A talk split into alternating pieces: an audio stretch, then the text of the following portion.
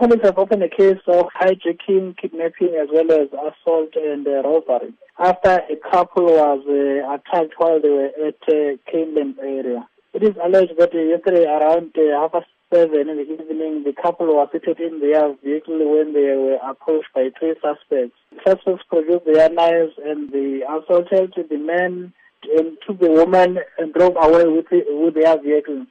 They went towards Tongati where they allegedly withdraw the money from the ATM and they then forced the woman again to take them through to Verulam. And on their way to Verulam, it is alleged that the vehicle crashed and the suspects fled the scene on foot.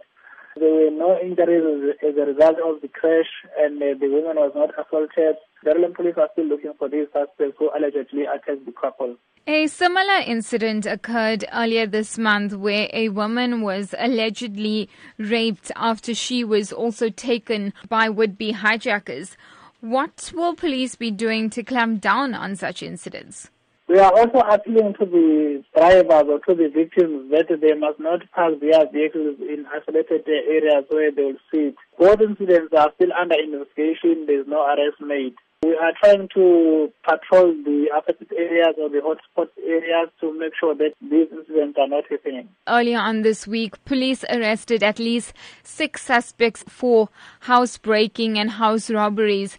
Just how much a priority area is Verulam given the many incidents that Newsbreak often reports on? This shows that the police officers are doing their work. They are still patrolling their area. They are receiving information that they do follow up, and those arrests were the, as a result of the information they received from the members of the community. So we are also appealing to the members of the community to report incidents, and they must not keep quiet.